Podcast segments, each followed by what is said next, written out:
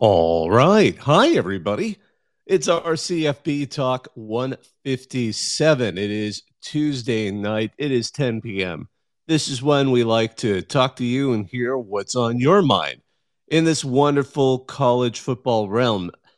It's been seven days since the last call in show, and a few things have happened. Um, we've had a few guests. We had Phil Steele and we had Stewart Mandel yesterday. Both of those are still recorded, and you can listen to those whenever you get a chance. But this is when we get a chance to chat. And obviously, a lot has gone on. So if there's something you'd like to talk about, by all means, hit request and we'll get you up here and we'll talk about that. I'm going to be joined by one of the folks here at our Andrew Sagona. I'm going to go ahead and let him up.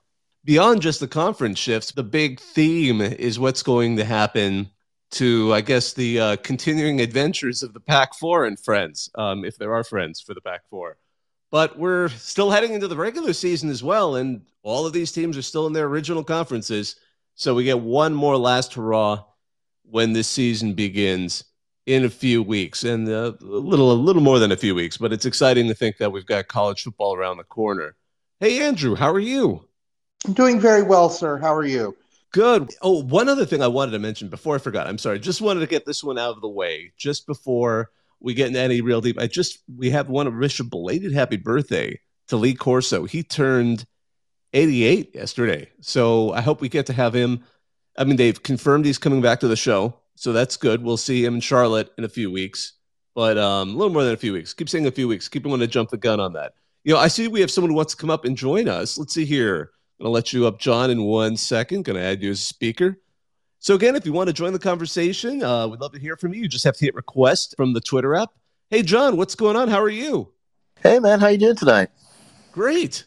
Well, first of all, congrats on uh, 150. I know I didn't get to say it, uh, you know, two two times ago because you uh, guys have been uh, having uh, people speak, uh, cool visitors and stuff coming by. But congrats on 150. Yeah, thanks. It was really kind of funky too because we didn't realize it was just weird timing. It actually was both Phil Steele was the 50th show and the 150th show. And we didn't plan that. It just kind of ended up that way. So, you know, the neat things that happen when you plan these things. But yeah, so what's on your mind though? What's there's a lot of things going on. I'd love to hear your thoughts. Yeah, you're not kidding. I know we've talked about many times early, you know, during the year about conference realignment and you know the what ifs of what could happen, and uh, pretty much all the what ifs almost happened, um, and you know it's just gone completely crazy. And I know one thing I think no one's really talked about. And I'm not sure, even with the remote possibility of of this occurring, but of course, you know, with teams moving to different conferences and certain, you know, uh, you know, group of five or even you know now even a Power Five conference being low on members. I'm kind of curious what the possibility of FCS FCS teams being caught up into the fold I mean, we saw Jacksonville State and uh, Kennesaw State coming next year as well as Sam Houston State. I'm just curious on what you think of you know the possibility of F, of, of a uh, FCS team moving up, and possibly what team it could be or which teams. You know, that's a great question, and I think FCS, I know programs as a whole and their fans have been kind of relieved that they've stayed out of what just happened in the last week because again we don't need to restate how chaotic it's been but as far as FCS programs, you're absolutely right. You know, we got Sam Houston State and Jacksonville State are going to be in Conference USA starting this season. And then next season, Kennesaw State starts in Conference USA as well. In fact, they just announced their first game as an FBS program is going to be at UTSA um, to open, I think it's August 31st of next year in the Alamodome. But – I think if any FCS is going to be kind of last in line in all of this. I'm not saying that they're not going to move. There's not going to be a possibility that someone gets grabbed, but I think we're going to have to first see what happens to the the Pac four. What what ends up? I mean, because there's so many scenarios out there, and we could review them later on as we get into this. But I mean, th- there's all kinds of rumors of like, is it going to end up with a merger with what's with the Mountain West, or is it going to be the Mountain West breaking up and some of them joining? the Pac, uh, you know, rebuilding the Pac four and the continuing adventures of the Pac, or however you want to call it. Um, or are they, some of them going to move to the ACC? I mean, SMU suddenly came up as being a possibility for moving to the ACC. Um, that's come up in some, you know, credible, you know, reporting. People who don't necessarily report wild rumors have been, been mentioning that one today. So I think we're going to have to first see how much more the FBS programs that are already on the FBS level settle. And then I think, especially if, for example, we see one of the G5 start to get heavily poached, I think that program, that probably that conference will maybe start looking to see who's nearby because again you don't want to it's not the same ball game money wise for an fcs program to jump up to fbs it's not like you're going to have someone willing to do a, a i mean other than the exception which is the pioneer football league which is it's really really unique exception there because they're non-scholarship football but scholarship all other sports. You know out setting them aside in the fcs it's not going to be realistic for one of them to just join a conference that's across the country. So let's say, and again, this is totally hypothetical. I don't have any insight on whether this is actually going to happen, but let's say the the Mountain West gets partially poached to join what's left of the Pac-12, um, you know, and to kind of rebuild itself. Then the Mountain West would be in an interesting position. How would it consider building up its membership again? Do you start looking at the Big Sky because it's right there? You've got some programs that could probably move up if they really wanted to Although I wouldn't, I don't know how much. You know, the Montana schools have always been up for it. North Dakota State's always out there in the uh, the Missouri Valley uh, Football Conference. You've got programs out there that could theoretically, and but to be fair, I mean, we had the AD uh, Matt Larson join us for a last actually last summer for a, a Twitter space, and they they were very happy being what they are at the FCS level. But there's certainly programs that would like that opportunity. But I think before we know which ones they are, we'll have to see how what settles at this point. Because Conference USA, that's what they did. They poached people that were well, pardon me, didn't poach, but they elevated programs. They were willing to accept programs that were in the kind of their general footprint. Jacksonville State's mostly close to some of their programs. So is Sam Houston State. I remember last year when we were talking about what would be an interesting possibility was a program in the FCS level that famous. Well, actually, it's funny they did it under the radar for one year, Florida A&M, the uh, HBCU in Tallahassee, moved up to FBS and flopped so badly because they didn't plan it well. This is in like 2005. I keep forgetting. It's like 04, 05. And they went right back down. And a lot of people didn't even notice they were an FBS program for that one season. So I, I mean, we thought, well, they're in the footprint of Conference USA. So if they decided to jump up again, I mean, hell, they're right there, and they've got a good coach right now. They've got a decent enough program. Um, but I think that was kind of a long-winded answer to where I think we'd end up with another FCS program moving up or not. You know, Andrew, I know you wanted to jump in on this, and then I promise we'll get to you, Hussein. Yeah, I was just going to say that. I mean, I mean, I'm just kind of jumping off of what you're saying. Um, I think certain schools, you mentioned Big Sky, NDSU, SDSU, uh, all indications are they're fine where they are, especially North Dakota State. Um, they're winning championships every year, every other year. Um, I don't see an indication that they're going to want to move uh, to the FBS level. Uh, I think the only conference I could see really getting poached, uh, Sunbelt is sturdy. Yeah, they're very sturdy. No one's going to try. They're very sturdy. No one's going to try poaching them or if they try, no one's going to want to move. I'd say the most stable conference is MAC, which is crazy. That is a that is a bastion of stability in a crazy, unstable conference realignment world. Um, I mean, AAC, the American, might get poached. They seem like they're the ones always getting poached, and I can attest to that personally as a UCF fan. Um, CUSA is always kind of ripe for poaching. MTSU, Middle Tennessee, and WKU, Western Kentucky were almost poached, but uh, one of the two said no thank you, and now everyone is angry at them for not taking the invitation to the American. So maybe if there's another shot, they'll take it. But yeah, like you said, right now there aren't a whole lot of openings for an FCS school, and I don't know how many would be ready to take that jump monetarily. Well, and, and, it is a commitment, and I think again there is some financial benefit, but it, it's hard to see, you know. And again, kind of going back to that Sunbelt point, they were the ones in last year that benefited the most from that immediate kind of bout of G5 realignment. They were the strongest by taking off teams like Marshall and Southern Miss and kind of really that program that conference has always been very deliberate in their approach, and that is something that has paid off for them. When I remember in 2015, when I first went to their media day, they they were kind of the the basket case conference, and they have this this plan. We're going to stick with ESPN. We're not going to ask for a ton of money, but we're just going to be stable. We're going to be a geographic footprint, and we're going to keep moving forward. And and somehow, yeah, that that that ended up being the correct answer in all of that. Uh, the MAC just doesn't really have teams that are that desirable, and they're think, and I mean, I don't mean that to, to, but that's part of their that's part of their stability. They've they've always been around each other. The oldest, I think, the oldest or the second oldest conference, and you know, the their newest member is Akron. And I mean, I think the only thing that would shock me, that would not shock me, is if you know a program like Akron just finally said, okay, we're, we can not do this anymore because they, they've been struggling an awful lot, not only on the field but off the field, um, to keep that program moving, but yeah, they're they're definitely on the stable side. Now I want to let let's see here. We got Hussein wants to come up here. I'm going to let you up right now. Again, if you want to join the conversation, we'd really enjoy talking to you. There's so much going on in college football, not just the conferences. Oh, and one other thing, it was funny. I just wanted to go back to this because we brought up the American. In the vast number of sources that are out there, and again, not not coming from a, a complete fly by night website supposedly the uh, the American was interested in adding the remaining four Pac-12 schools.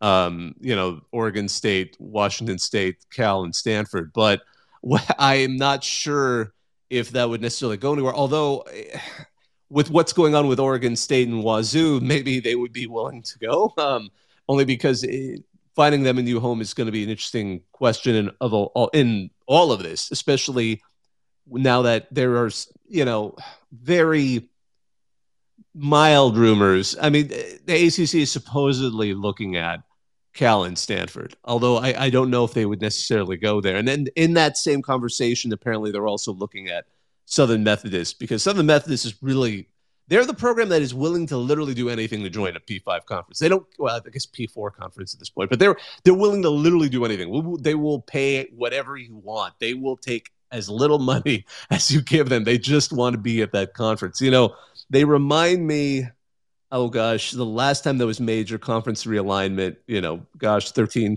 years ago, it reminds me of the attitude that Memphis and ECU were having and all of that because Memphis had the, the you know, a couple of big boosters.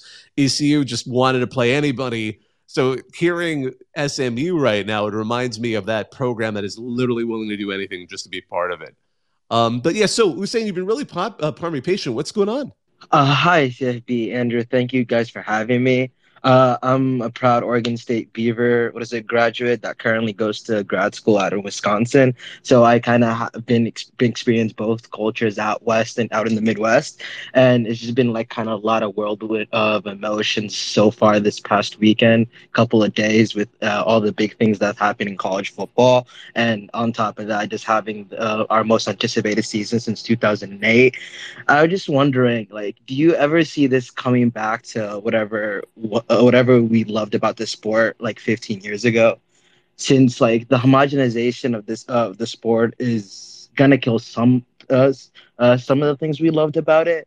And i was just wondering like uh, are we ever gonna go back to like having something that uh, was uh, that for every part of every corner of the country since like i've i've tailgated out in the midwest and like it's so different from tailgating out. What is it uh, out west, and I'm just trying to uh, like I just can't comprehend how like uh this sport is going to be a national sport. Yeah, it's been. Thank you for. Yeah, no, it's been really tough for for a lot of y'all out there, especially Beavs and, and Cougs out west.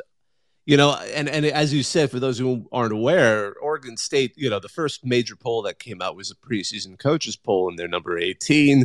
This is supposed to be a year, a breakout year for Oregon State to challenge for the Pac-12. Um, because again, this is the full. This is still a full conference season coming up. Nothing's changing for the for this upcoming season. But um, but this has got to really take the wind out of the sails a little bit. Of course, conversely, is going to give both those programs plus Stanford and Cal uh, a chip on their shoulders to to play even harder. Uh, I'm hoping to see more. You know, Andrew, I know you wanted to to, to comment on this. Yes. Well, first off, Hussein, I want to say my condolences. Um, that the, the least I can say is that really sucks what is happening to Oregon State. I really like you guys. I prefer you over Oregon, but I digress. Um, to your question about do you, you think this is going national in the future? My opinion, and I think I've seen this a few times. I think even the RCFB account tweeted this out. I, I'm of the opinion that in the next, I'm going to say 20 to 30 years from now, and I'm no prognosticator, so I could be completely wrong. But I think in 20 to 30 years, we're going to start seeing kind of a shift back to regionalism. Um, partially because I think streaming is going to be so prevalent at that point that who knows, cable may not exist any longer. And I think the athletes are going to be tired of these cross country trips. And we're seeing over the past few years, athletes are getting more and more empowered to stand up for themselves, to uh, make unions or try to make unions. I think in 20 to 30 years, the athletes may have their own unions and be able to say, hey, we don't want this anymore. You're already seeing some softball players from Oregon speaking out against this. So, I, so yeah, my ultimate point being, I think this is just a phase. Um, eventually, it'll get back to more regionalism. Is my opinion. I think definitely one thing is inevitable. I think we're going to get a pay, players are going to be employees at some point. I think it, we're headed in that direction. There's no way we're not at this point. I remember we talked with Stewart Mandel yesterday, and, and he was of that same opinion, just as anyone who's been on that kind of um, macro observation level, it, it seems that's going to be something that whether or not they'll have any ability to demand regional uh, play, I'm not sure.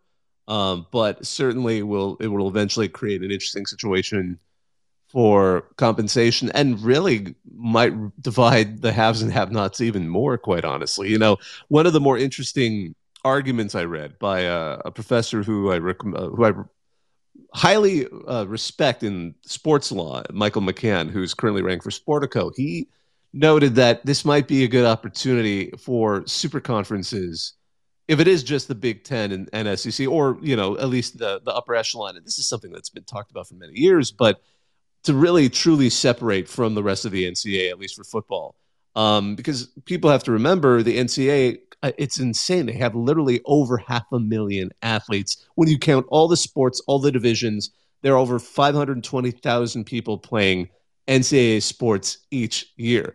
Of that group, maybe 10,000 play big money college sports, the big time college sports, the ones that we're all talking about now, and, and you know, and hoops and, and all of that stuff. So, the thought is they should separate those programs now and create some rules for them only because the fear is eventually because and i'm not going to get too into the weeds on this because we've talked about it on previous shows but with the way nil is going with the kind of radical moves some of the states are doing where they're just trying to please constituents and loosen up those nil rules to the point where anyone can pay anybody eventually a judge is going to just say you know what? You basically somebody's going to make a legal argument and, and a court is absolutely going to buy it and say everyone on these college teams are just basically employees with slight you know a cloak of not of an amateur athlete on it but no they are purely employees now. And that will be okay for an ohio state or a texas or usc or an alabama. But you know all these d3 programs all these you know some of the lower fbs programs they're not going to be able to maintain this. It's going to completely create havoc. So that's the, if you really want to think about what's absolutely the most scary thing that could happen to college sports, that is within the realm of reason. If that happens, we're going to see something that is completely off the chart. But I'm not going to worry about this exact moment. I want to let some other people up here. Let's see here. I see uh, CJB. You've been patient, and I'm going to get to you, and I promise we'll get to. Uh, uh, there you are, Coach Clark, and I'll get to uh, Curry Hicks Cage. I promise we'll get to as many of you as we can. But CJB, what's going on? What's up, guys? Um, I'm a UCF fan, so I'm I'm very grateful to have just uh, barely barely made it into the dance here. Um, charge on, yeah, charge on, baby. Uh, Hussein, uh, you know, I want to echo what Andrew said. My condolences. Uh, Oregon State and Wazoo are in a, a, really tough spot now. My question for you guys is just thoughts on uh, ACC, um, what that looks like if um, Cal and Stanford are uh, being recruited over that way, and SMU as well. Is that going to force the hand of uh, Florida State and Clemson to to get a little louder, get a little noisier, and, and try to bounce out of there and uh, head for somewhere else?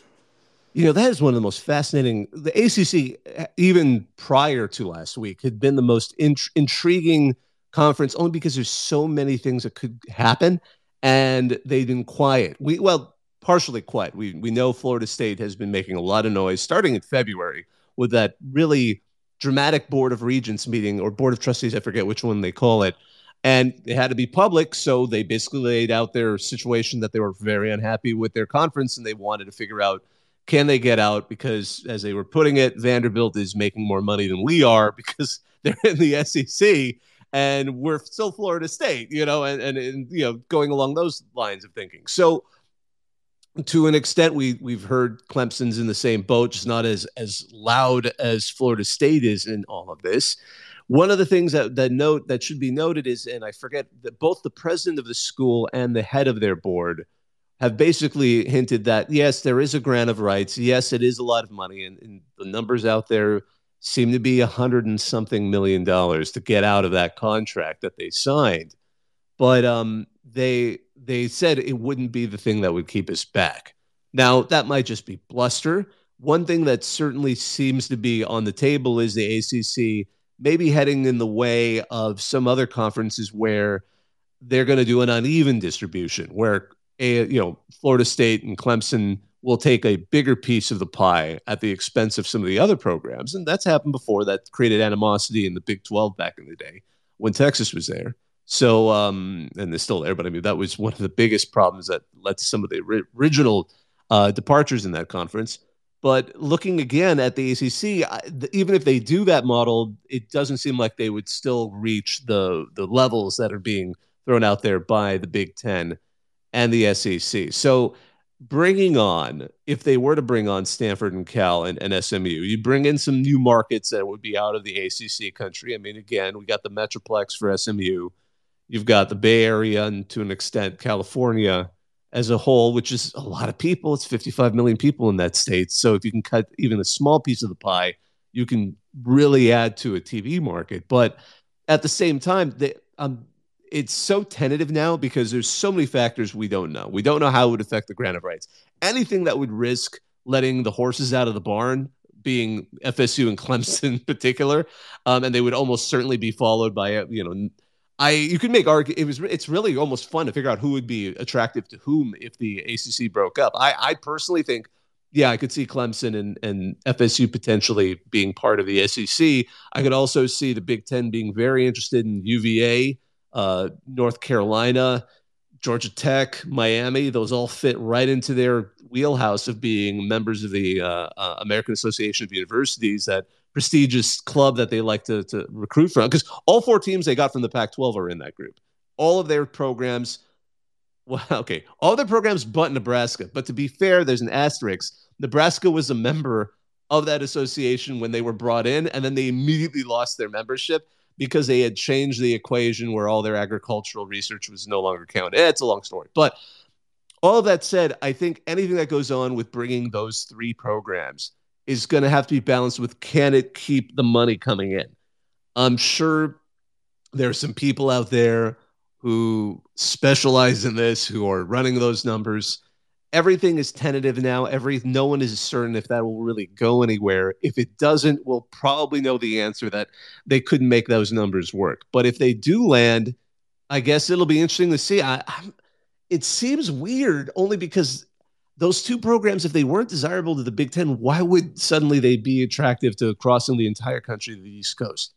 That's uh, my. I, am wondering whether it's uh, if it's the the ACC actually wanting those programs to increase, um, you know, what they're bringing in, or if they're thinking that they're getting ahead of Florida State and Clemson possibly leaving, and so they're wanting to, um, yeah, kind of, uh, I guess, backload that.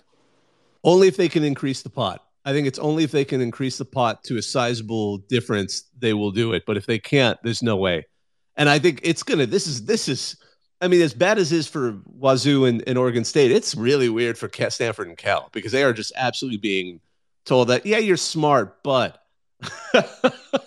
you know, I, I am a USC fan, so this is kind of a little bit of Schadenfreude because they love to uh, they love to pull rank on USC and to a lesser extent UCLA, but I feel bad for him. But this is such an awkward time for those programs, especially Cal. I mean, Cal, we've brought it up before. I'm just going to run over this real quick. They made such a gamble when they redid that stadium. I think it was 2012 when California Memorial Stadium was redone. They needed to redo it they built it across a fault before they knew they built it across a fault, like, you know, 100 years ago, not quite 100 years ago.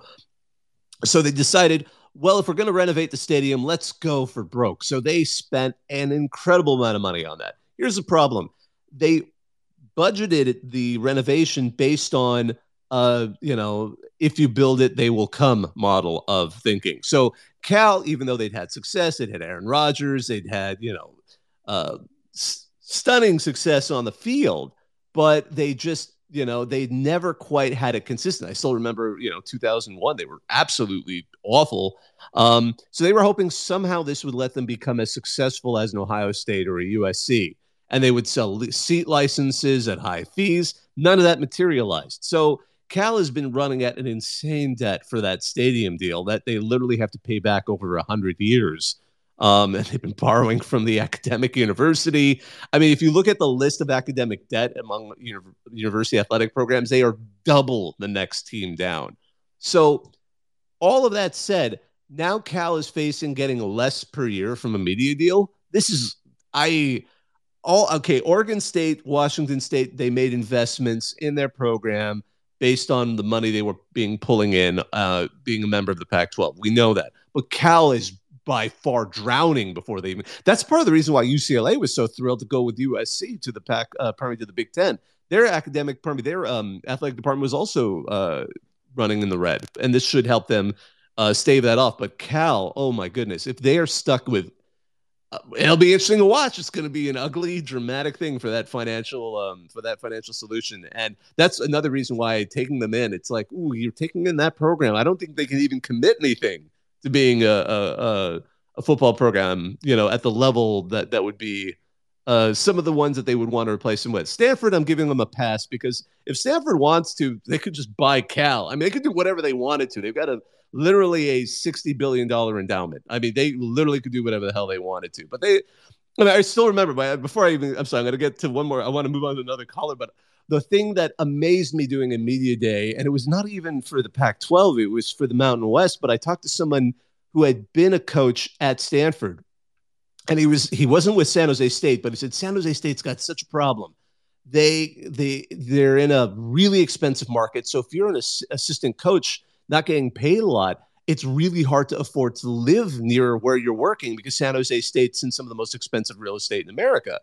And they said Stanford, meanwhile, they had a booster build a townhouse community for basically a mix of staff, but also athletic staff. So they would have a place to live near the campus in an even more expensive part of the Bay Area. Like that's what Stanford could do if they want to, but that's a that if they want to is a huge push. So uh, anyway, I, I want to let some more people up here. Let's see here, um, Coach Clark. I'm going to let you up, and then I promise we'll we'll keep moving through and um, and going through as many of you all as we can. Coach Clark, what's going on? It's been a while. Uh, yeah, thanks, Bob. I've had a pretty busy summer. My I got to see my you know my brother works in, is an expat. He works in China, you know, for a cell phone company. So I got to see him this summer for the first time in three years, and I got to meet wow his wife and his five month old baby boy who will be the first commit of 2024 uh, 2041. um, we had we you know it's weird coaching college football because you you know you got all your busy your regular busy times in season recruiting um, spring ball. And then you get really busy at the beginning of the summertime. We had a showcase where we had a bunch of teams show up. So I got to rub elbows with uh, Dan Lanning, Jonathan Smith, uh, you know, coaches from some, some other stuff. You know, you're picking their their mind. Um, then then we had our our resident football camp, which is I had a good time doing that. You know, I'd I'd officiate and keep score on some seven on seven on seven games and scrimmages, And you know, Western's a small world, so I run into coach high school coaches that have either coached me or I coached with, or they coached my friends. I actually we have players on our staff I've coached with and against. I mean, on our in our program, you know, and that, and it's you know, you know, my, last time I checked, my r- old roommates, their sister plays volleyball at, at, our school. You know, it's a small world there at Woo. Uh, you know, uh, and that, and I've I like any good coach, I've been getting ready, ready with one of my tasks, which is scripting North Dakota State and breaking down Hudl right now.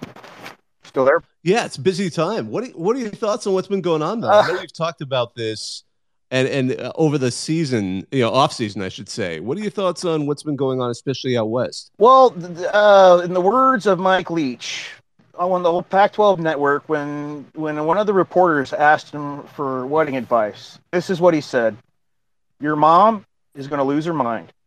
Your dad, I mean, your your your, your bride is going to lose her mind. They are all going to lose their mind. God rest his soul."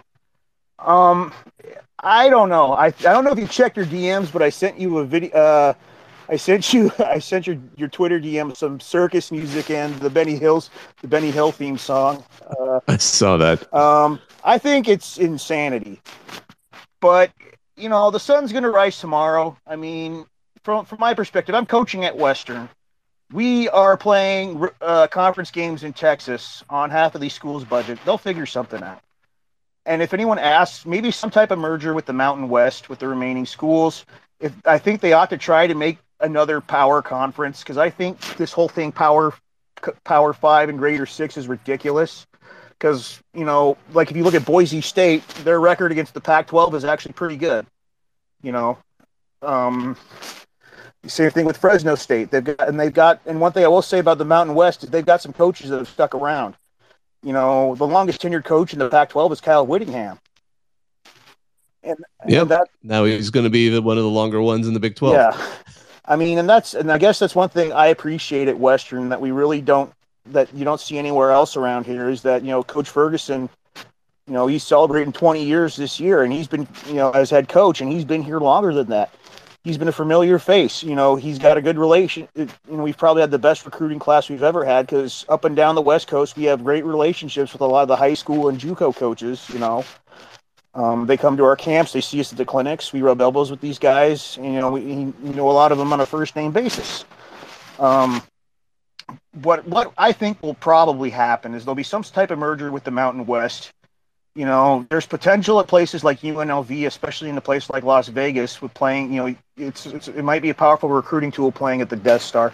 Boise State has a pretty good record against the Pac-12. So does Fresno State. You know, you could probably come up with something. It's not the end of the world. You know, you're not just going to not play a sport because you know it, it, all kind of generates a lot of money at those schools. Yeah, it's not like Simon Fraser where they got cut off from everybody and they just had to drop the program because they were way up in Vancouver. They were kind of the no, exception. No, the, the sun will rise tomorrow. They'll figure something out. Yeah. But you know, well, my thing is like everyone's freaking out about this this NIL stuff going out of hand. There's only so many guys making money on it you know, and it'll probably calm down some. Same thing with the transfer portal. I, if, they, if college football wants to do anything to save itself, sooner or later they're going to need to expand the playoffs. So we, because we all know we want to see a greater five team, you know, a greater six or whatever they call them now, team in the final. If you find the right coach that gets the right group of players and at the right time, they could very well make it to that game. I think so.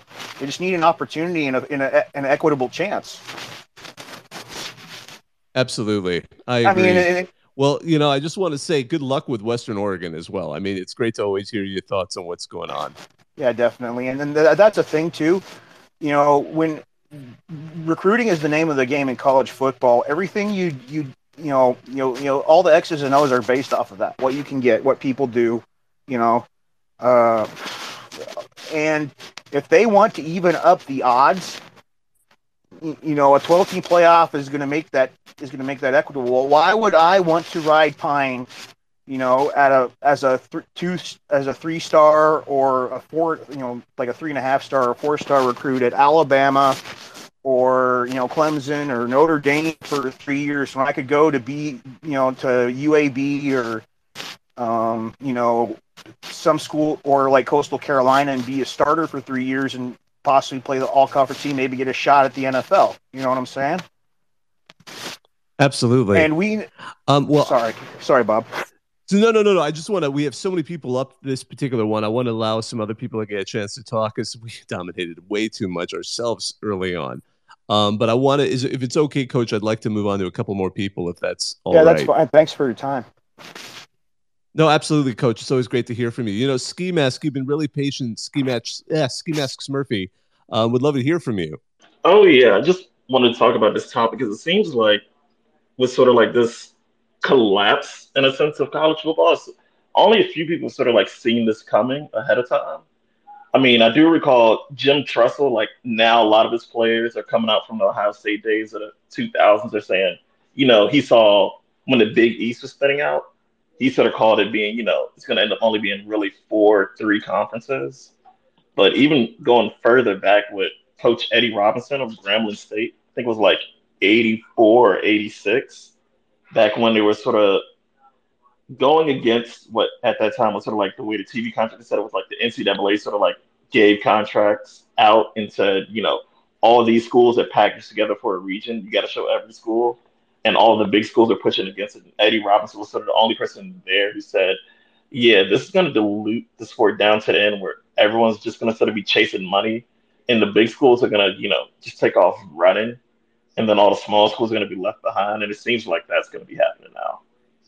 Well, that's some wisdom from one of the great coaches of all time, Eddie Robinson. I mean, uh, the world is still less for not having him around, but uh, yeah, I, I, I think a lot. There were folks who were smart enough to know that the moment it started to become more about, I mean, not to say it wasn't always about money, but it, it, was to an extent. But when the money got big, and the bigger the money gets, the the crazier this gets, and I, I do hesitate to say because I do see and I understand the thinking. There's fans all over the place that are saying, "Oh, the networks are doing this. The networks are the, are the puppeteers." I would say I would hold back just a little bit on that. I think yes, the networks like it, but I don't. It's I feel a chicken and an egg situation here. The networks want to make things so that they can get you know their own their own financial uh, profit off of this, but they're they're struggling too. I mean, ESPN's the the cable cutting that's going on everywhere is, is kind of hurting them all. So they're really too busy, you know, hemorrhaging talent uh, to to be machinations of of trying to to put some of these conferences together and make some of these calls. But certainly, though, they're the ones willing to pay the money. So we see conferences bending to play by the rules that they see that are out there and hiring consultants who are probably telling them this is what the conference will pay you more for. But um, I think yeah, I think I think a lot of folks saw this coming at least those who've been around long enough. And maybe this is a bit further than they expected, but I, I think there are some folks out there with that level of wisdom who, who saw it. Thank you so much. That was really good input. We really appreciate it. Yeah. So let's see here. I'm going to go ahead and let up Will. Uh, let's see here. Will Decker, going to let you up next. Would love to hear from you.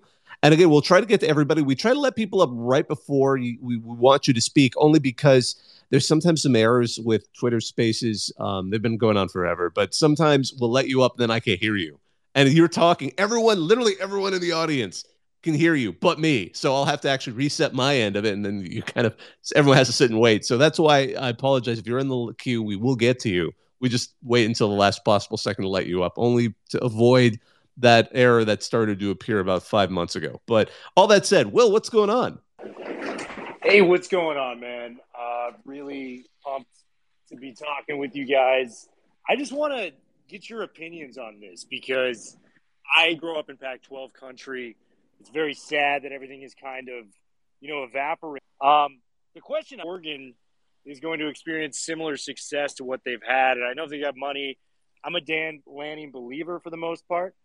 I think what they're doing there is impressive. And, you know, with Nike's backing, they can pretty much compete with a lot of different scenarios. But are we sure that Oregon is going to be the same level of, you know, competitor that we've seen them uh, going to a more superior conference in the Big Ten where they got to play the Michigans, the Ohio States, they got to go to Happy Valley. I mean, as you know, man, even those Wisconsin, Iowa road games are very tough. And, you know, you couple that with USC being back. Um, you know, I think UCLA, you know, uh, you know, be too much involved with you know what their statement is. But I, I think they're a program on the rise, man. So, what are your thoughts on that? Yeah, no, I think that's a that's a great question, and I think Oregon and Washington coming into the Big Ten, I don't know if I would expect them to immediately rise to the top or consistently be at the top with. I, I, I'm even hesitant to say USC and UCLA will necessarily automatically go to that top, but to be with that Ohio State, Michigan, or and you know Penn State certainly seems to be climbing closer and closer each year, and this may be that year for them. I'm certainly I think one of them will come up and one of them will rise, but the better argument I've heard is they'll certainly be in the upper half in the sense that they'll be competing to be in that conference title game each year. It may not be as consistent as some of the other programs, but they'll never be. They'll always be on that upper level. They'll be competing with Wisconsin. They'll be competing with with programs that occasionally do punch their way through and have really good seasons. And especially with this expanded playoff, that could be good enough. You know, that could be good enough to get you an even bigger shot at the pie than what we've been having, you know, up until now. So I think they they have that opportunity to do that and to compete at that level. Now with the Trojans and Bruins, uh, we'll see how they do. I mean, uh, I'm a Trojan. I want them to succeed there, but I I want you to see UCLA not embarrass itself. Haha, sorry. Um, but you know, yeah. I, I, do want to see All them good. do well. yeah, no, we get it, man. It, you better. I mean, I was out at every spring practice. I cover UCLA for LA Football Network. If anyone's listening, check us out. We got some good stuff. So I was at every spring practice.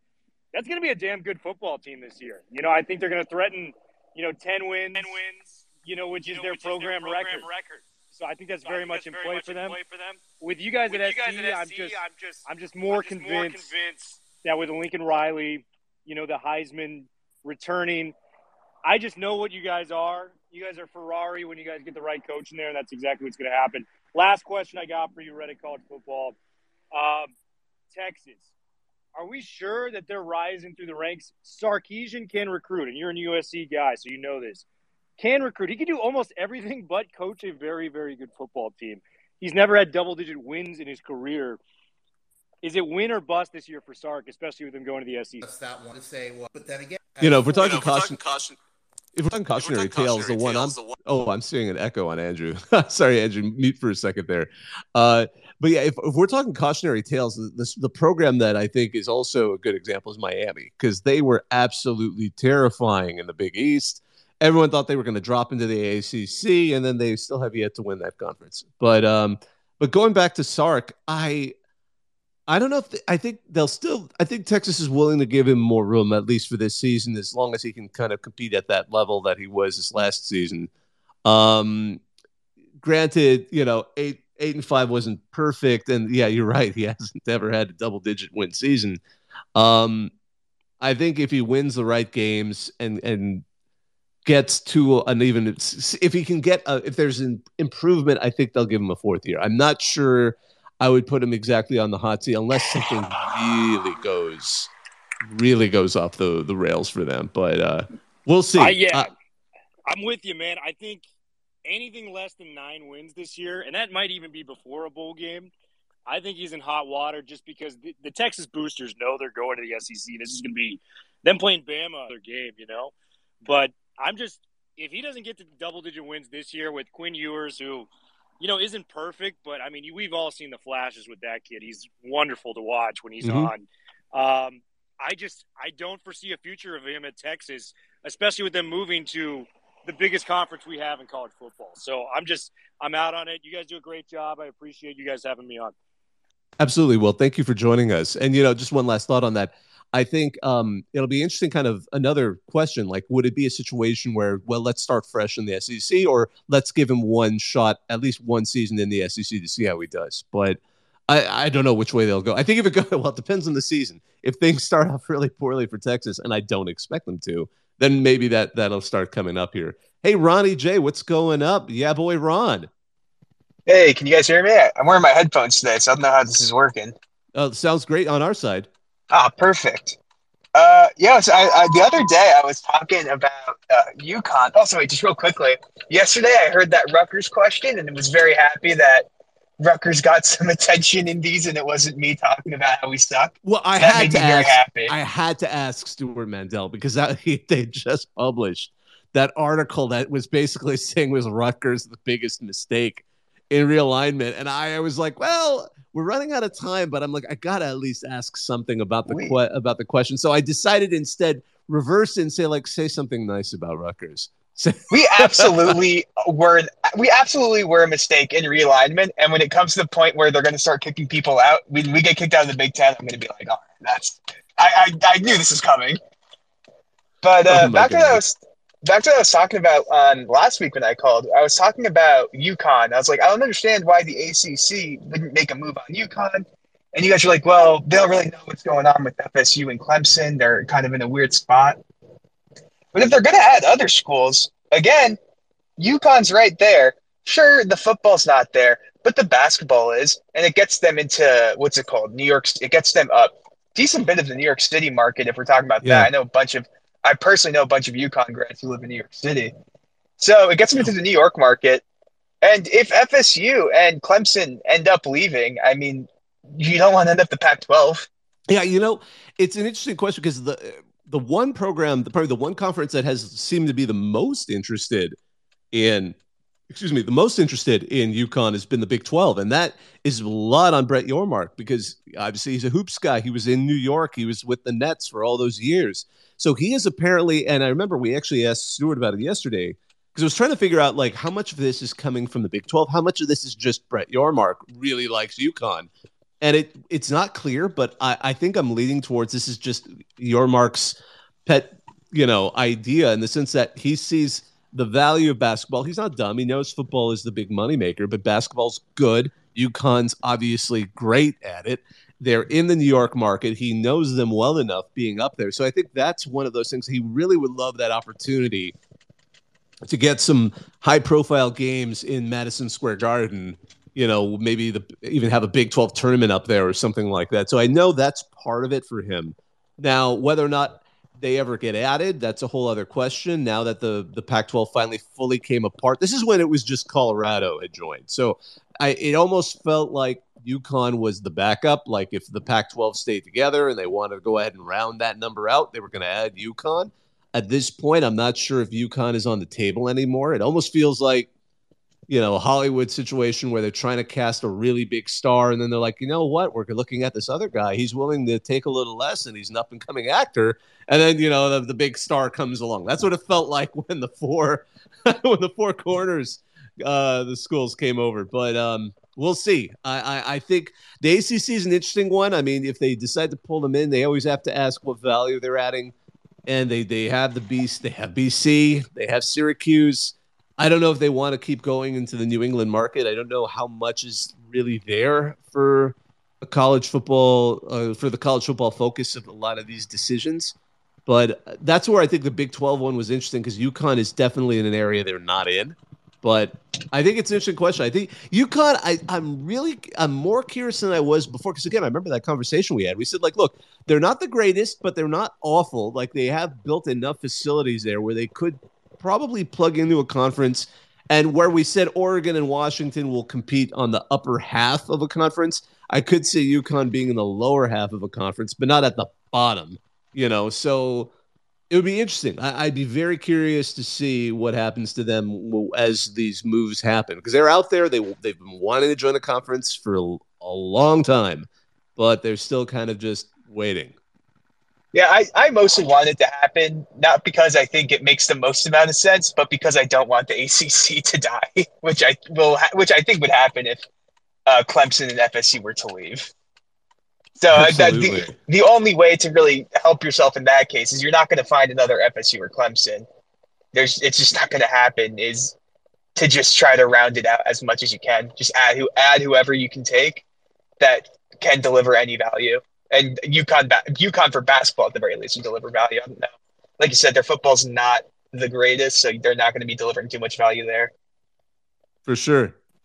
Hey, Waterboy, I see you're up here. Just wanted to say, hey, you're one of our team. You're one of our reporters. You were at Pac-12 Media Days. What's going on? Well, I wanted to uh, tell you guys how great the interview was yesterday with uh, Stewart Mandel, and I wanted to kind of highlight something that was said that was just kind of glossed over. Uh, the fact when he was breaking down what is like known information to some, but probably not to much, that the Big Ten schools, they're that they sold their rights to the Big Ten network, and the Big Ten network, the majority got sold sold to to Fox, and so Fox essentially owns all the rights to the Big Ten schools. And he just kind of said that, and it was it was like, yeah, but how many people actually like realize that? And and that's just like the kind of like the the big over like you know arching item of all of the expansion is just how much Fox owns, like in the college football broadcasting world.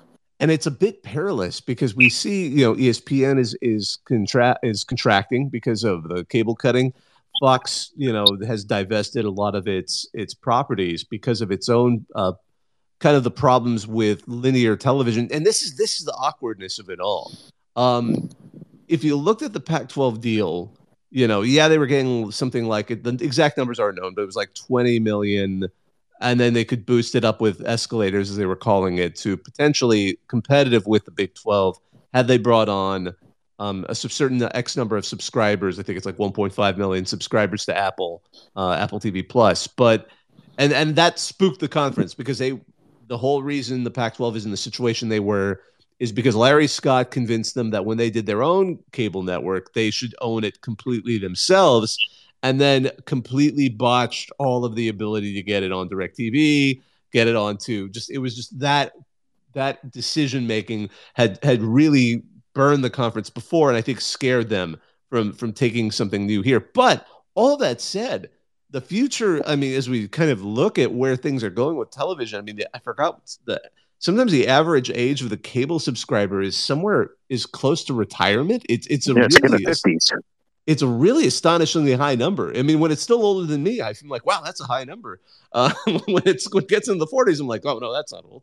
But um, but but uh, that said, that that's not that doesn't bode well. But I think they're willing to just stick with this model as long as it's willing to cough out the dough. But there could be a moment where, yeah, does does the certain point with the uh, with the uh, um, the cable the cord cutters start to make an impact, and then the next round of media deals, it's impossible to make these.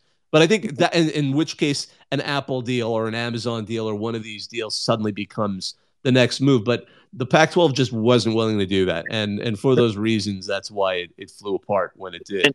Yeah, and he had the the most interesting kind of line where he said, ultimately, Fox said, "Hey, we can make our ratings on a Friday night go from a 0.4 or 0.5 to a 1.0. So that's worth killing off a hundred year old conference because that extra half point will be profitable for us." I know Crow would be would wanted to keep that together until the last second, and he would have been like, "Yes." I do love the fact that he referred to it, uh, the president of, of Arizona State, as like Star Trek technology and things like that, and people were like, "Okay." people were like, it's, like, did, "Did they show him an iPad?" And he's like, "What is this? Oh my gosh!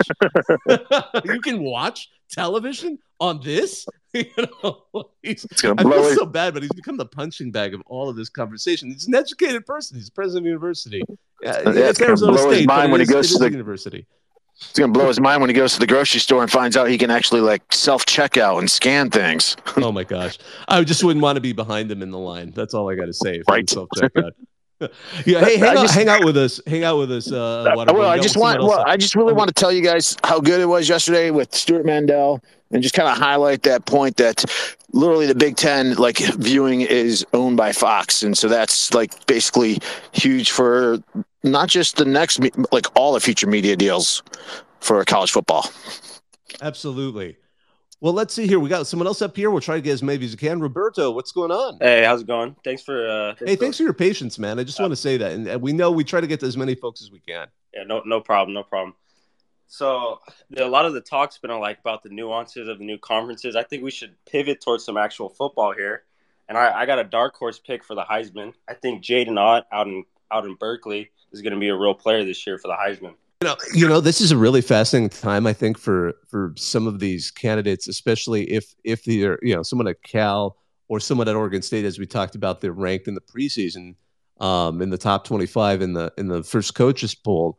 They're going to get a lot more eyeballs on them because of what's going on. So normally you'd almost say like, yeah, but they're not going to get the attention. Everyone's going to look at USC number one, then who's the new quarterback at OSC, Ohio State, who what's going on at Michigan. People are going to still be looking at, you know, obviously Notre Dame's got that great transfer the, that's going to be leading them. There's so many of those, but now suddenly everyone's like, well, people are going to be curious to see what happens, especially the Pac Four.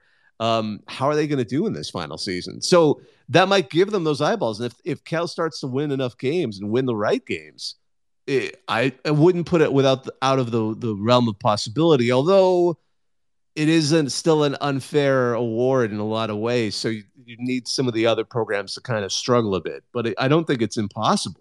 Right, right. Okay, I, I get that. Uh, and what do you think about Cal and Stanford uh, and their situation with the? Well, conference? I think well, I think yeah, no, they, I think they're uh, in a slightly better situation than Oregon State and Wazoo, which is regrettable for those two teams. But at the same time, Cal and Stanford still have some attraction. They're they're in the Bay Area. It's not like an unpopulated place. There's there's some TV there. It's not quite as hyper for college football. Uh, we the first national championship we ever covered, and we had a reporter who's local because we weren't sure they'd let us in. Was actually when um, it was in Levi Stadium, and it was so dead. Like our reporter was like, you could literally walk around downtown San Jose. Every big name from ESPN is just walking around the streets, and no one knows who they are because no one here's a college football fan. But uh, all of that said, there's still some attraction in bringing that in. I think the ACC might be a call for that. I mean, because it's so funny. The Big Ten just doesn't sound like they're interested. Um, they got the two teams they were willing to do. That last year, it seems like they were willing to analyze every Pac 12 program as a potential carry along with the uh, the USC and UCLA poach. They Kevin Warren, the outgoing, who's now obviously he's no longer the, the commissioner, but he was more bullish on the Big Ten expanding more. And by all accounts, it was the presidents of the uh, Big Ten universities said, like, no, that's enough. Let's first figure out USC and UCLA and move on from there. And then obviously Kevin Warren, who was from the NFL before, went back to the NFL. Now he's he's, he's heading the uh, the Bears. So Petitti, I'm pretty sure just took it off the shelf. Like, well, in case the Pac-12 explodes, what teams would we really want? And that's why they were almost immediately able to jump in and grab Oregon and, and uh, pardon me, uh, yeah, Oregon and Washington. Now, Stanford and Cal, it seems like they're still not desirable to them. The ACC approach and possibly coming with you know Southern Methodist. That one sounds like it. I'm not going to say it sounds like it has strong legs. It sounds like it's the one that is actually being considered. But whether it goes anywhere, it's it's going to depend, and I'm not sure. I mean, Stanford and Keller, academically, you know, among the very top universities, but that will only take you so far. I mean, are we going to look at? Uh, there was a good article, I think, um, Sam Khan wrote it uh, for the Athletic, where he was talking about comparing this breakup of the Pac-12 to when the Southwest Conference broke up, and then you had a team like Rice, which was you know competing in the same conference with Texas, suddenly just sort of cast adrift because they were an academic uh, powerhouse, but they really weren't desirable to some of these other conferences, and they kind of you know withered uh, over time. I'm not sure, and, and as I mentioned earlier, Cal has so much of that that financial liability because of the stadium renovation that they're still dealing with, and they've had bad luck. I feel so bad for them. They they got I still remember Kabam Field. They got a um, a mobile game maker to do a field a field rights deal. So it was like Memorial Kabam Field at California Memorial Stadium. That lasted two years, and then who's the next big name they got in? FTX. So that lasted a season and a half before FTX imploded um, in the court and is currently in the courts right now. So I, I'm I feel bad. It's like everything is stacked against them financially. Yeah, it's. Uh, I, I appreciate the uh, you know the sympathize with them. You know, I, I noticed a lot of people in college football are kind of kicking them while they're down which is a shame. I think that's a shame. I think you know nationally, it, it's. I don't think it's. I think that might become a little bit more out of the corners of the Pac-12. But I, I, I think once you leave the Pac-12, you see a lot more sympathy for uh, the, the four that are currently figuring out where the heck they're going to go. All right. All right. Well, I, I, I appreciate you uh, giving your opinion on that, but and I, I want to end on one thing. You uh you you said that Oregon, you thought that they would be on the kind of the same level as Wisconsin in the Big Ten, right? I think they would be in that kind of zone of like the the upper half of the Big Ten okay. in terms of competition. But thanks for joining us. We really appreciate uh, it. No problem. Absolutely. Let's see here. I'm going to let on my son Bort. All right, my son Bort, what's going on? Hey, how's it going? Well, first of all, I'd say I'm a uh, San Diego State fan. So the last 13 months have been pretty much a consistent kick in the crotch leading up to this week. Um, well, it could have been worse. Imagine if San Diego State had paid the exit fee for the Mountain West to show up in the Pac 12. Imagine that. And then all this goes to hell. Like that would have been far. I mean, it's weird. They're in they're in such a, a weird circumstance. Like it could have been so much worse. And then there's I don't know if you saw, and I'm sure you you as a San Diego State, you saw these this back to back. Dennis Dodd at CBS reports that San Diego State apparently tried to create a new Power Five conference with the remnants of the Pac 12, some of the Mountain West, and some of the American. And then, you know, almost immediately afterwards, uh, you know, Wicker, the the uh, the athletic director of San Diego State, calls that out as being completely false. So uh, that that has been one of the more amusing kind of back to back article, I should say, article and tweet that came out today. It's it's been absolutely fascinating to see how that goes. And and I mean, part of us, some folks, I mean, at RCFB are reacting like, is it just was it really false or was it just that it didn't work out? Because so much of this stuff happens b- behind you know closed doors. I mean, uh, think about a year and a little over a year ago, no one expected UCLA and Cal, probably UCLA and USC to leave when they did, and suddenly within like 24 hours, it's like, oh my gosh, they just left the. They're going to be leaving the Pac-12. They, if someone had said it earlier, people would have been like, "No, they were never leaving." That's just a crazy rumor. So I, I, I don't know. It's hard to tell in college sports. Well, I, you know, you know, I didn't really call the top because I've fully moved on to the acceptance of Group of Five and the zen that is, you know what, avoiding this fire, dumpster fire that is everything we've all been involved in and talking about this past week, and just, you know, I don't know. I just haven't seen any takes like that yet. They're like, you know what? This is what college football is supposed to be. Who do you think is going to have a better? Who's who do you think has a better fan experience? App State fans or Indiana fans? Right. And so I just think you know maybe it's some time to kind of go back to really what makes college football college football. Enjoy it.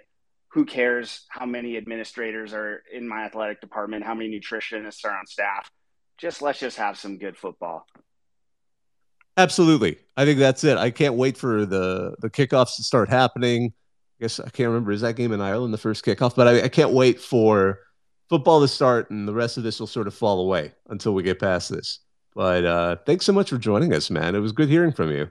All right, next up, I'm going to let up. Uh, let's see here, Cooper Ray. Cooper Ray, what's going on? Love to hear from you.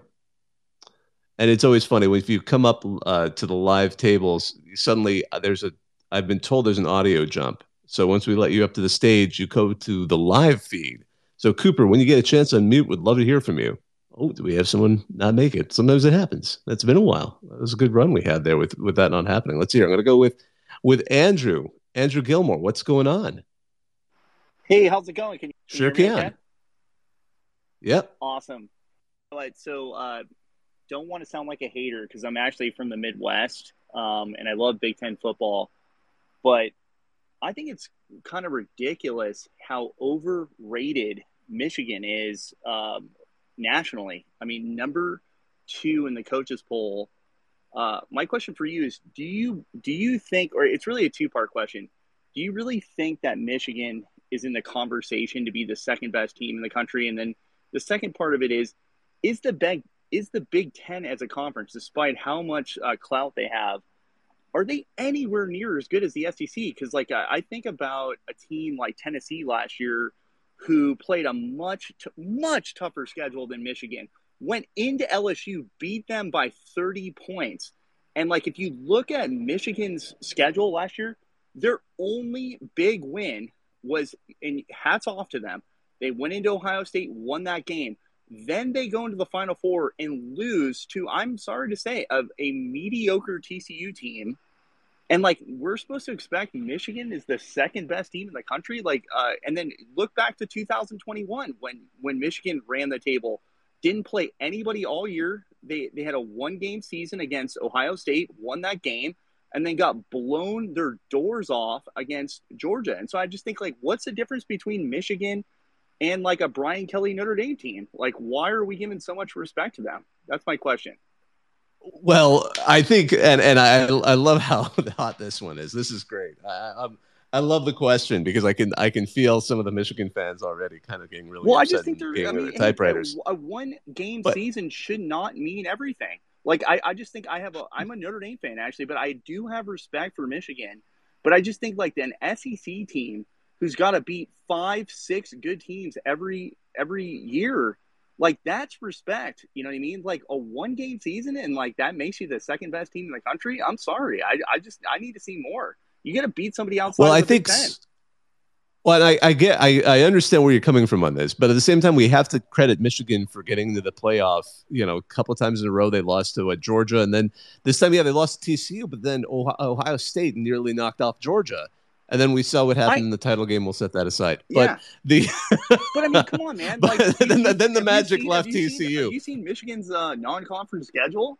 It's it's really been a Oh. joke the last two years. I mean, they're not you know, and I to, yeah. to I, I definitely agree. Scheduling, especially as a Notre Dame fan, you get to point at other But people no, and I- say your but I- scheduling I, is weak. I get that. for being totally transparent, but I'm really an objective fan. Like I like Jim Harbaugh. Oh yeah, no, no, no. I And I, I, I didn't mean that- as an insult to being a Notre Dame fan. I'm just saying Notre Dame, big- te- te- is Notre Dame's schedule's tough. Is the Big Notre Dame's sch- even on SEC's level? Like, could could Ohio State or Michigan go eleven and one uh, in in the SEC? I mean, I guess that's the ultimate question. I, I don't think they can, but I mean, I, and do they deserve this kind of respect? Yeah. Well, I think certainly Michigan is key, as long as you keep. I mean, the Big Ten. You could argue season to season if who's stronger, the SEC or the Big Ten. I think certainly top to bottom for the last several seasons, or most of them at the very least, the SEC could make that argument. They've been the stronger conference, top to bottom. But I think Michigan making its way through the uh, through the Big Ten schedule is still because I mean if we're going to talk about non-conference schedule, the SEC certainly can't point fingers. We all know the SEC's non-conference schedule is just as uh, they it's smart scheduling if you want to look at it this way. I mean, Well, if you're and- trying to be a national went title into contender. Texas last year. They they went into Texas. Yes, no, no, absolutely, and LSU and it's not like those games don't occur. They went right into Texas. I mean, it's like at least they're trying. At least they're trying to schedule a tough game. It's like Michigan, Right, and that's- UConn.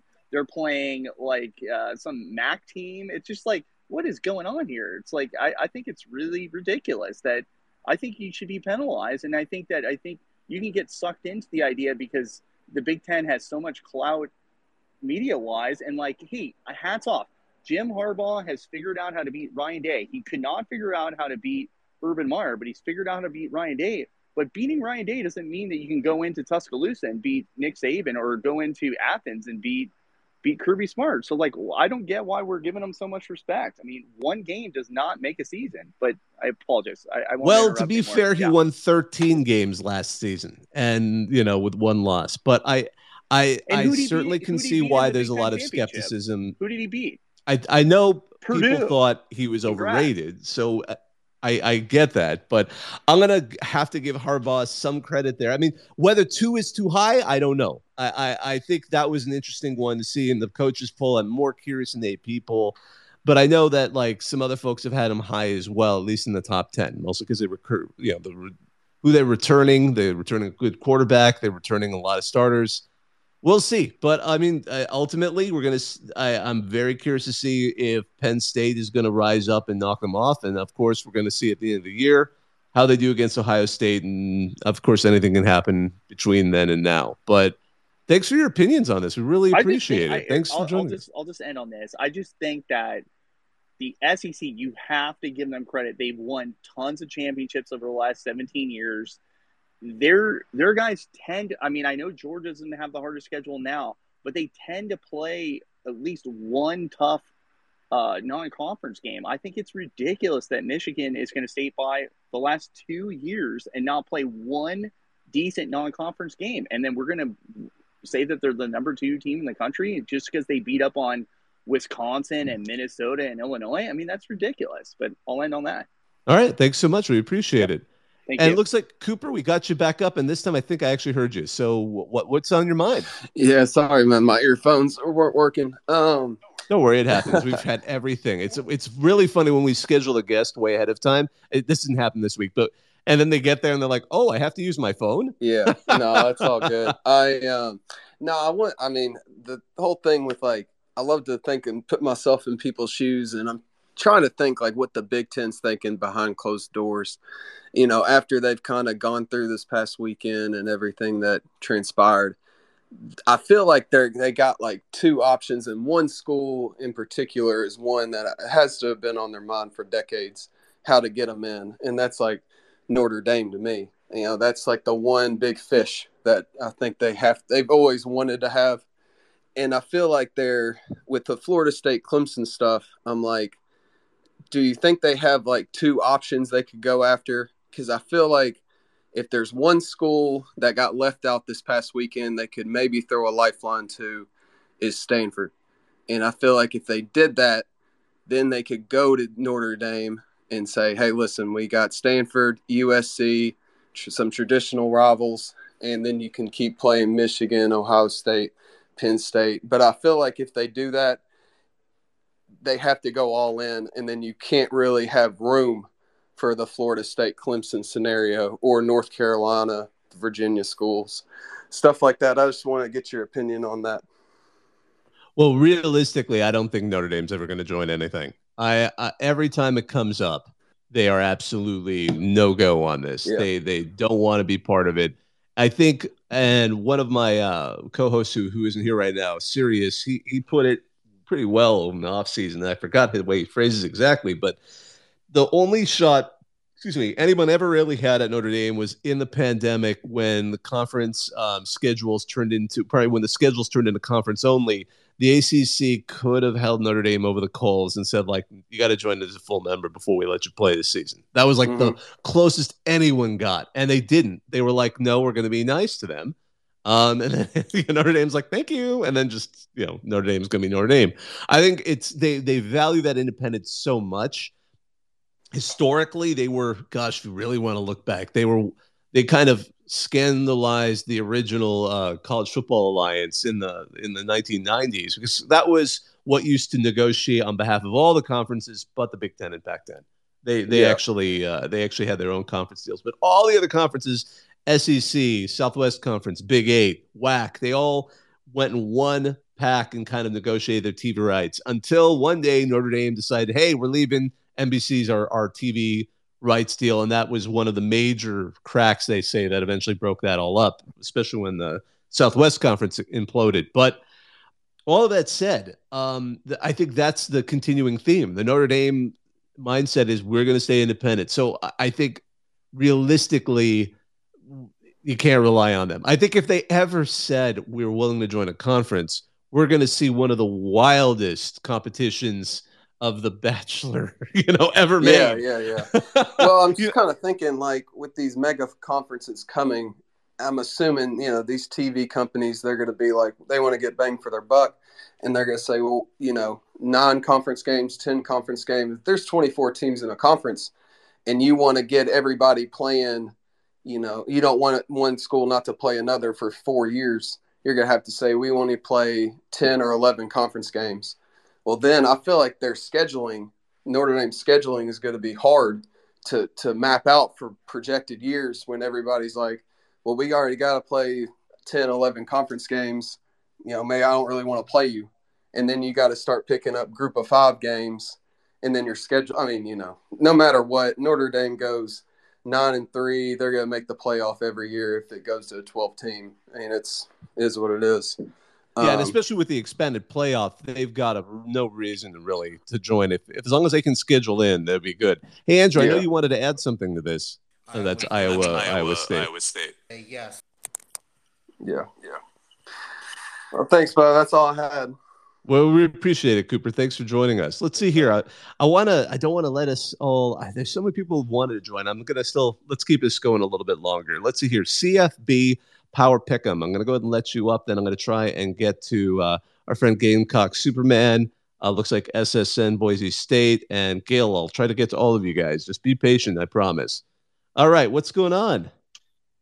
Hey guys, hey, thanks for uh, taking the the request. Um, so one of the things that I've kind of been kicking around in my head is trying to trying to think like a TV exec, but also think like a, a college football sicko like we all are. So, um, you know, big money, big TV, big brands, they're all realigning, making this stuff happen.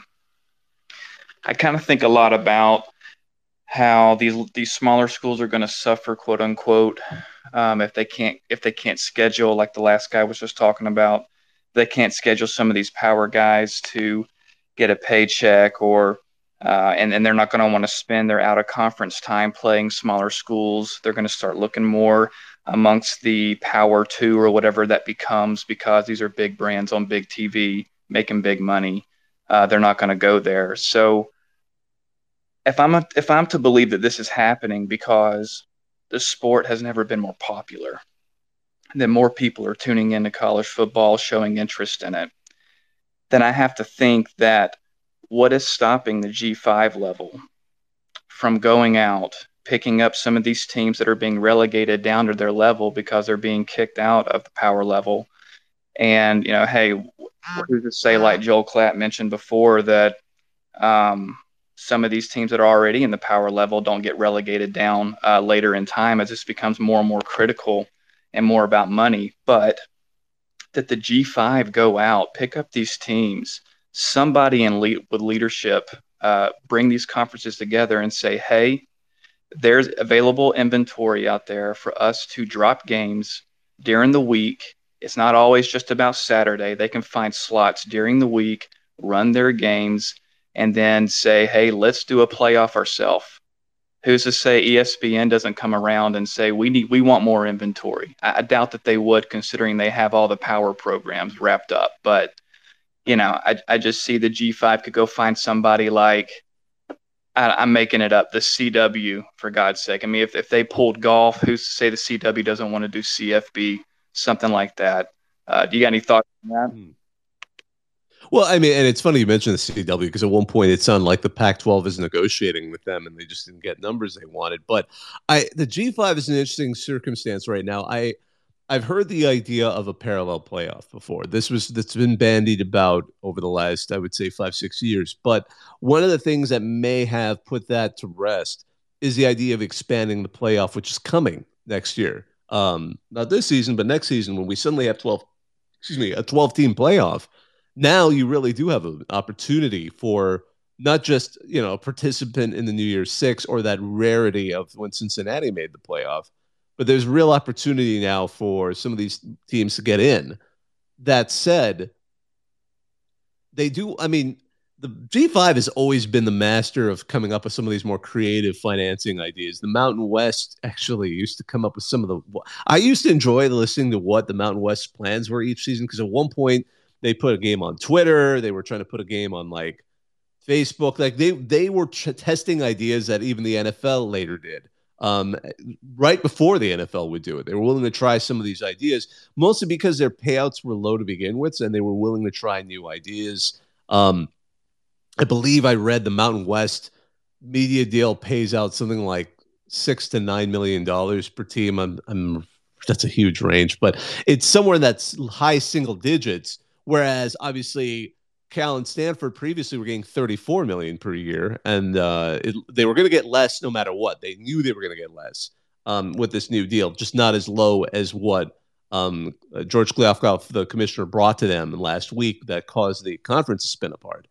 But um, that so when we're looking at the strength of a G5 kind of coming together, I'm not sure. I mean, there will be. You're right. There will be interested in their programming. I don't know if they'll be willing to do a separate playoff because now they have at least a, a theoretical shot at getting. I mean, now, now they will get in every year, at least in the next couple of playoffs once once the expansion officially starts um, next season.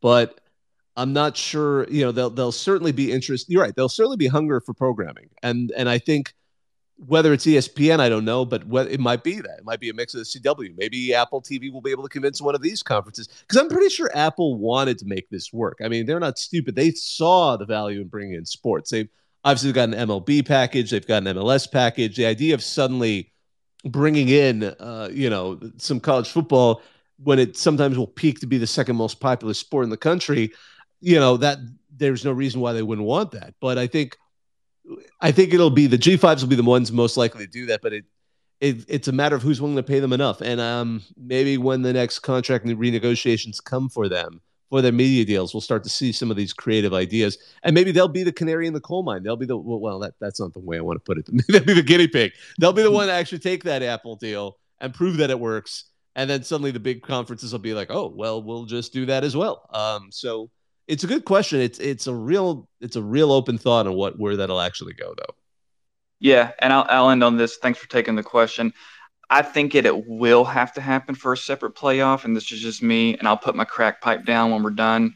I think it will be important because if the big money, the big TV is going to follow these power conferences, that's going to be the only thing they're going to want to put on TV. They're not going to care about these little guys. I think that it's going to be a survival mechanism as much as it is going to be something that's good for the health of the sport overall and all of us to watch more football. So I appreciate you guys. Absolutely. Thanks for joining us. Hey, you know, we're going to wrap up with a couple of more callers. I promise we're going to get to the three that are up here in the queue right now. I just let up Gamecock Superman, then SSN Boise State, and we'll wrap up with Gil. What's going on, Gamecock Superman? It's been a bit. So, how are you guys uh, doing tonight? Um, you know, obviously, I'm I'm disappointed in the news about the Pac-12, and you know, going off of sort of what um, CFB Power Picks was talking about with these G5 teams and these teams that maybe aren't, you know, the the biggest uh, brands in the sport. You know, I'm wondering how this is going to expect it, uh, affect the FCS level, um, because as we know, one of the main revenue generators for these FCS um, athletic departments is being able to schedule the Power Five teams and you know getting 15 million, 20 million, or or whatever uh, the number is to just you know play these power teams and and basically take an automatic L. Well, you know that isn't very fun for the fans for the most part.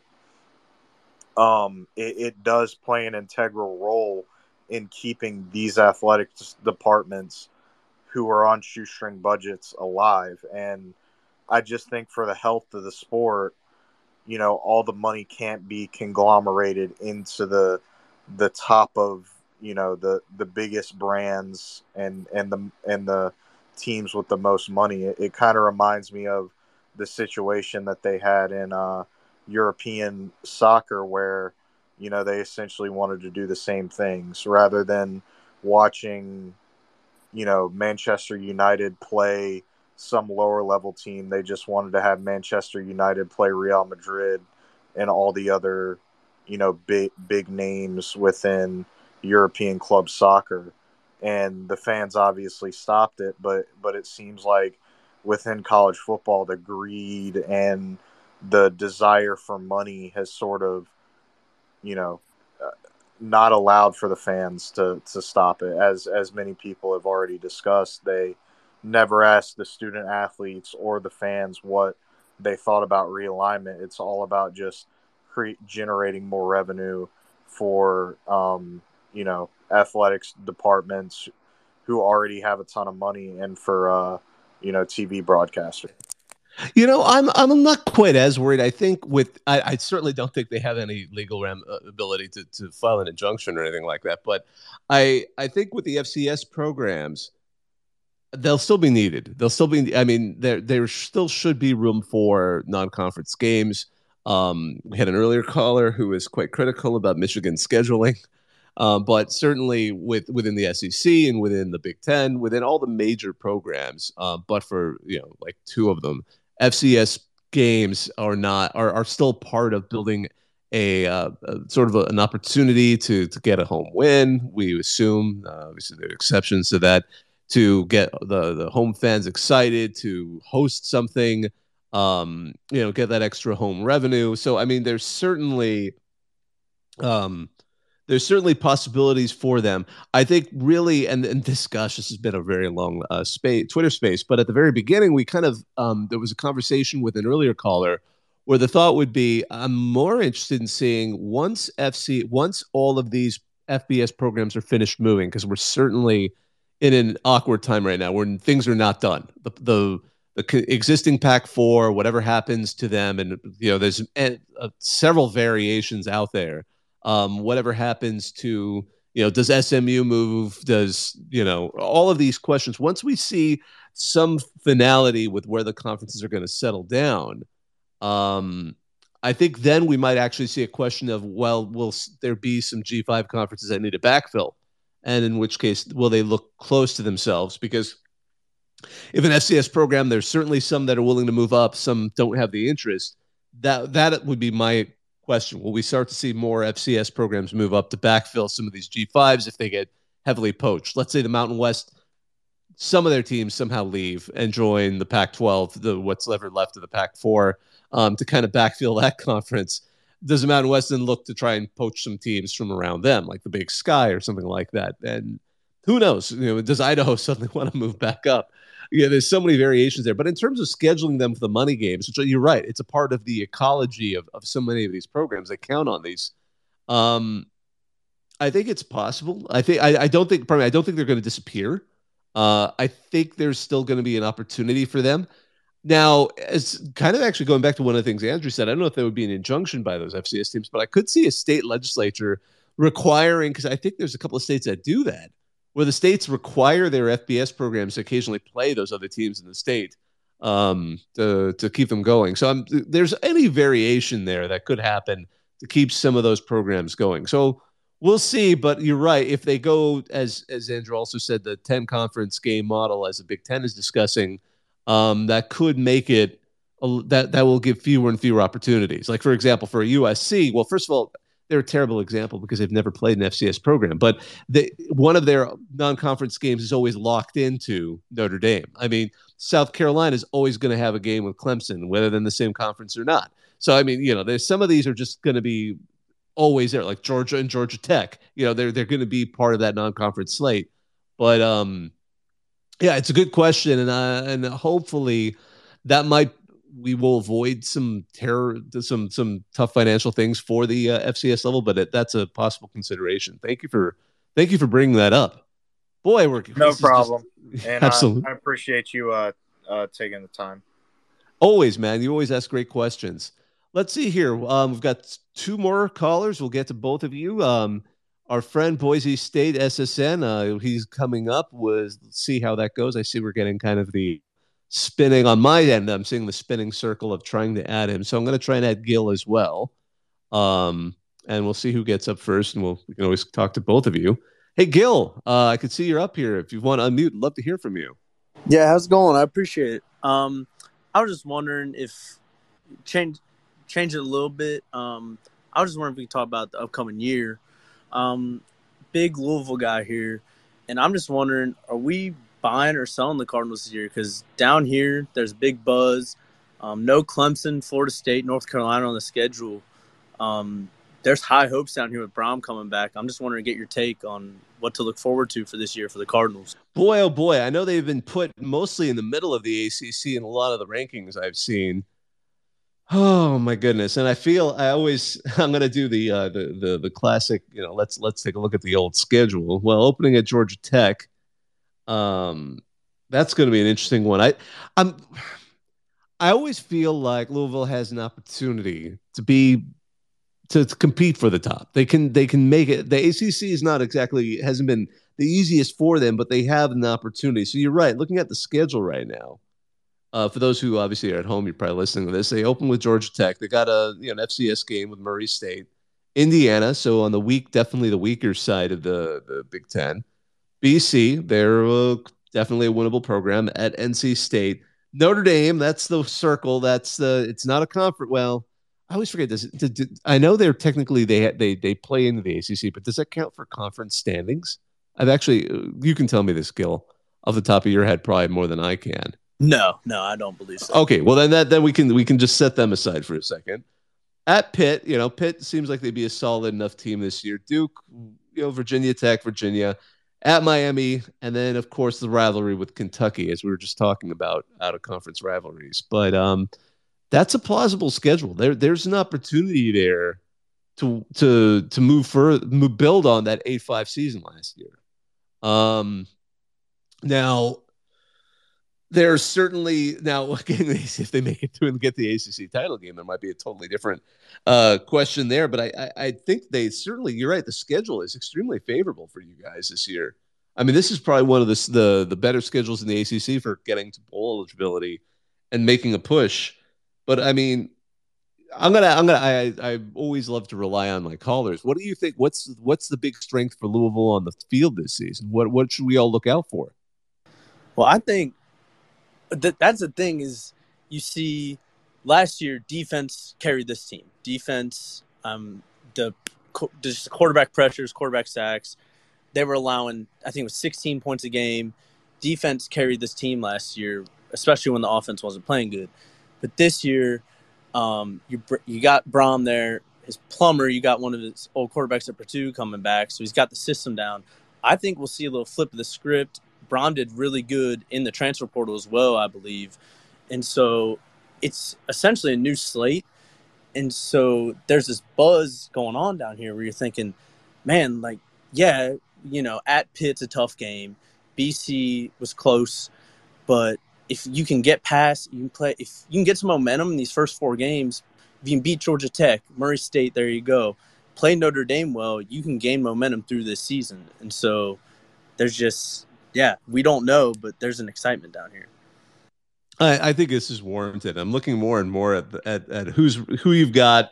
You know, there's only 13 starters returning, but I mean, again, the schedule, especially with that start, seems favorable to getting the team moving in the right direction. So I, I, get it. I think it's warranted. I think there's a real strong opportunity to finish in the upper half of the ACC. I, am going to he- hesitate to go further than that. We'll we'll see how the team goes, but uh, I think yeah, there's a good reason for that, and it seems like a lot of folks are, are agreeing with that. I'm sort of, I admit, I check the Bible, I check Phil Steele when I'm when I'm not sure. and I know he's hot on you. He, he thinks the same thing in the sense that it seems like a really favorable opportunity for you guys to finish in the upper half. Well, I think this is a good opportunity to start wrapping this up. We typically do these for about an hour, and this has been going on now for an hour and 37 minutes. So the gas is clearly running out on the tank. I mean, oh, wait, you know what? I see SSN Boise State. It didn't let him up before. I promised I would let him talk. So I, I like to be the person who actually who meets my promises on this. Have you been able to connect there? Looks like yes. yes. Hello. Hey, no problem. Be our last call. What's going on? So um, this will probably be one of the darker ones because uh, I'm not feeling too good about everything. So not to end this on a sour note, but uh, you know, I've been listening, and there was a few people like my son Bort and CFB Power Pick'em that listed some things about the group of five. And the thing that made me really want to talk the most is that at one point you said canary in the coal mine, and you changed it to like something else but I don't really think that you should have changed it because from the from the looks of a group of five fan, it literally looks like the group of five is going to be this canary in the coal mine. It'll be the warning to other conferences like we're going too far. We need to stop with all this expansion stuff. And the side effect of that is group of five gets basically relegated into irrelevance. And the reason I say that is like there's this idea out there that like a top tier group of five team like San Diego State, Boise State is almost better than like a mid tier power five. But I don't see it that way because we're being left behind with less media money every year. The college football is being turned into a mini NFL league. And so who who is going to want to watch these teams except for the dedicated fan base? And like Power Pick'em said, why doesn't Group of Five teams add these left behinds that aren't wanted by anybody else and make like a mini G5 playoff? I can't tell you how many times I've seen Oregon State, Washington State, Cal, and Stanford fans say that they would rather lose their sport programs than be affiliated with Boise State. So they don't want us. Nobody wants that. Like the idea is cool, like backfill and make a conference, but ultimately the fans of those Power Fives don't want it obviously these TV executives don't want it, or else programs in big markets like San Diego State or programs that have been amazing like Boise State would have been brought up. And the idea of a mini G5 playoff is basically just being relegated to almost an FCS level. And then there's also this idea that, oh, well, you'll get this spot in the college football playoff. But how many, I've seen so many media people saying, well, now that this has been fixed, we should relook at how the playoff is worked. We should relook. And I've seen so many people saying, oh, we should allow second and third best teams in the Big Ten and the SEC to be in this playoff. So our college football playoff spot is being threatened. Nobody wants to deal with the leftovers. And the idea that being a top G5 team sounds good in theory, but if these teams were worthy enough to be top G5, why can't they be brought up? And so it all just kind of seems to not coexist. The ideas are cool, but the execution of them do not want to be are, are not the same. I think you've uh, I think you've definitely put a strong voice to some of these concerns that have been among the G5 programs because of that. And and you brought up again one of the class. Gosh, you brought so many good topics. You brought up the fact that historically, especially Stanford and Cal, have you know lifted their nose at being part of a conference with not just Boise State, but you know Fresno State, um, many of the other the the some of the teams in the Mountain West, and that has been a sticking point to them, um, which has certainly earned them some bad blood uh, among some of these programs. I think rightfully so, with some of the snootiness of it, but also kind of going to, you know. The, the money the money issue so is definitely the biggest part of it. I mean the idea that those programs were making so much money and now they're going to drop no matter what um, but at the same time you know the top programs are getting more and more and more per year. I mean uh, the uh, mountain west i forgot the exact payout. You might know it off the top of your head but it's it, the media payout is what somewhere in the realm of six to nine million dollars i believe. And i think actually boise state um, gets a little bit more as if, if as if I'm correct um, in the Mountain West, but it's still nowhere near the numbers we're talking about.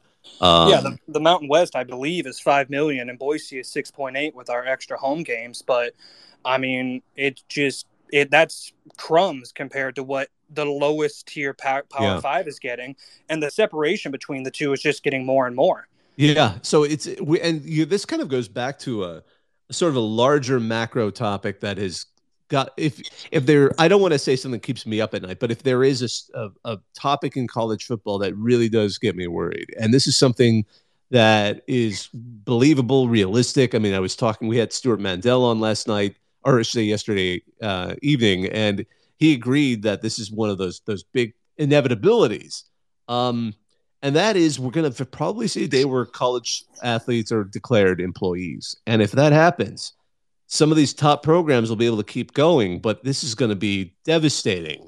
Not just to the i'm not talking g5 i'm talking every level underneath it. I'm talking fcs if we talk d2 d3 if suddenly um, if if certain rules are set and and you have to pay all of your college athletes it could be an, a nuclear option. So the reason i bring that up now is as we see this separation that's forming between the very very top of the FBS it's it's a theory that's been thrown out before and a possibility an option was should they form a new division and I don't know why for the longest time it was always being theorized pardon me um uh, it's always been described as division 4 I don't know why we call it that because that's in the wrong order of, of the way we count our divisions but a, a hypothetical division 4 of the very elite P5 teams going and basically creating new rules. This is before NIL. They were like, why don't we create a new athletic association for the top college football programs where you can actually just pay players? Like they were trying to come up with some solution for that to make it all work. And